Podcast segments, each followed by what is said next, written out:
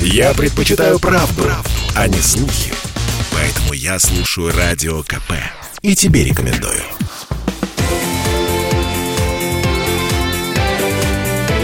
Картина недели.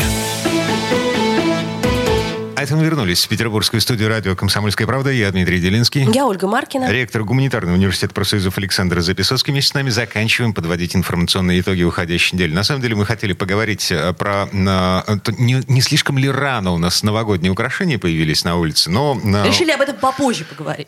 Логично же. Да, да, да, да, да. Про А, новогодние украшения я вам сразу скажу, уважаемые коллеги, что э, я думаю, что во всех общественных местах Западной Европы, и в особенности в магазинах, там уже и елки стоят, и уже украшения. новогодние распродажи уже. Знаете, это что чуть ли делается чуть ли не в сентябре, потому что для них хорошо все, что поднимает настроение покупателя. Вот и для нас хорошо все, что поднимает настроение граждан.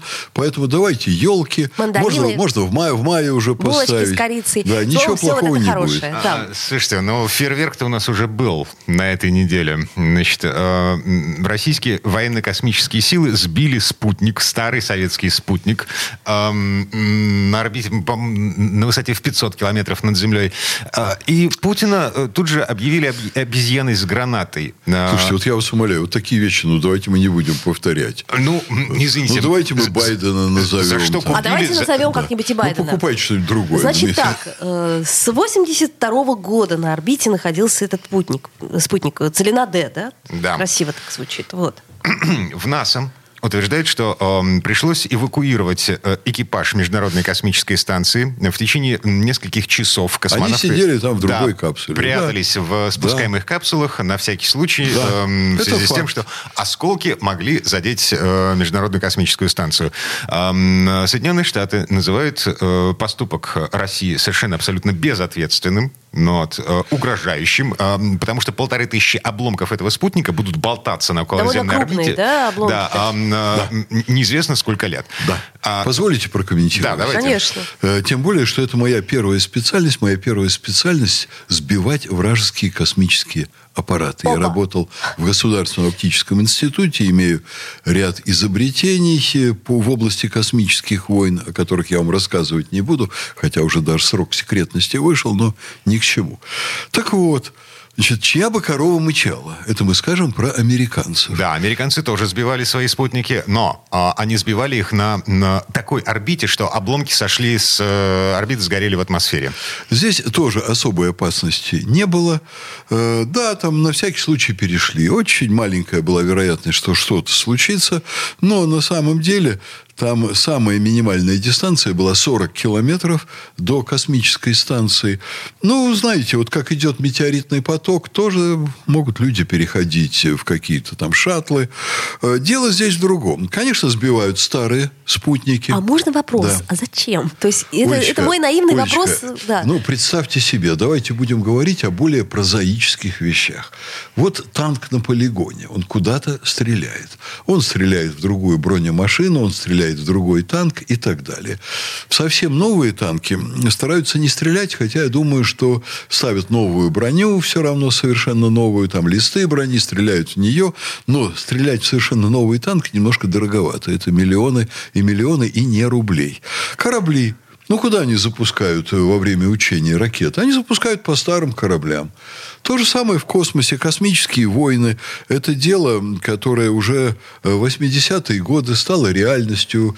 Э, И Россия, и США готовятся к космическим войнам. Надо стрелять по реальным мишеням, которые Вау, там есть. Будущее наступило. Гонка Стражи галактики вооружений скоро придут. в- Енот. вернулась Оля, в нашу уже, жизнь. уже десятки лет и Соединенные Штаты, и Россия стреляют по космическим мишеням, и это совершенно нормально. Более есть того, а, такое устрашение, да, Китай друг друга? стреляет. Да? Даже Индия уже сбила Ну ладно, свой, уж свой Индия. спутник Ну старый. Вот теперь, что в этом особенного? Почему на это стоит обратить внимание? Я вижу в этом проявление американской наглости и западного безумия.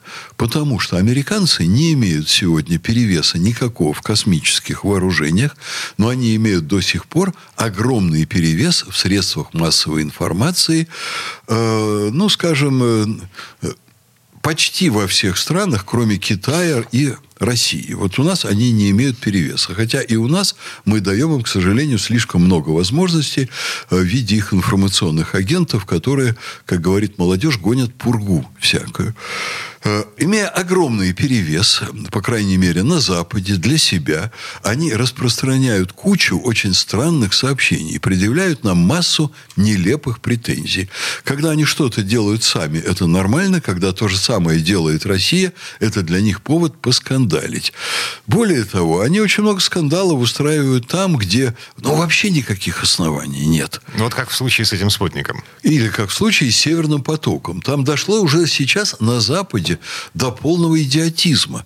Понимаете? Замерзающая Западная Европа, у которой впереди реальная гибель реальных людей, я думаю, что, к сожалению, не десятками, а сотнями, если не тысячами от холода, люди будут замерзать.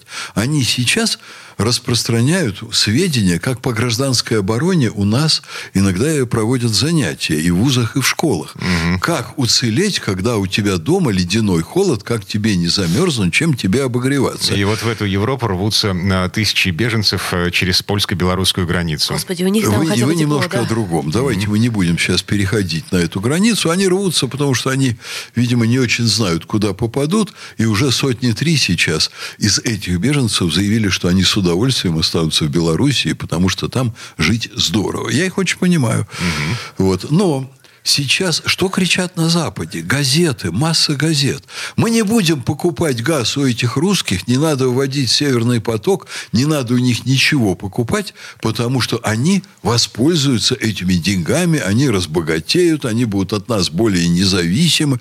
То есть мы сами погибнем, но не будем у них покупать газ. Ну, Наши это, га... очень да. такая хорошая позиция, да. она, по крайней мере, честная и принципиальная. Но это позиция безумных людей, честная и принципиальная, но безумная будем действовать во, во вред себе, выколем себе глаз, чтобы не видеть этим глазом этих противных русских.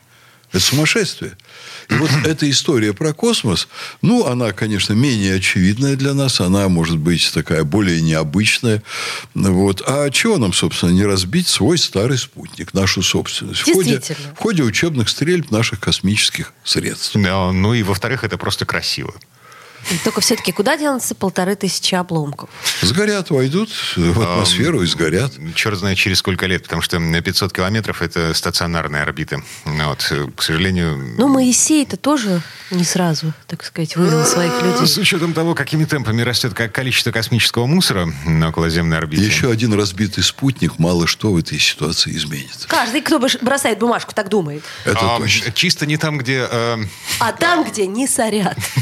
Ну да. Но из этого не утекает, что Россия и Соединенные Штаты перестанут стрелять на полигонах или перестанут вести стрельбы по старым кораблям, обломки которых также будут опускаться в море. Александр Записовский, ректор Гуманитарного университета профсоюзов. Дмитрий Делинский. Ольга Маркина. Всем спасибо, хорошего дня. Всего доброго. Картина недели.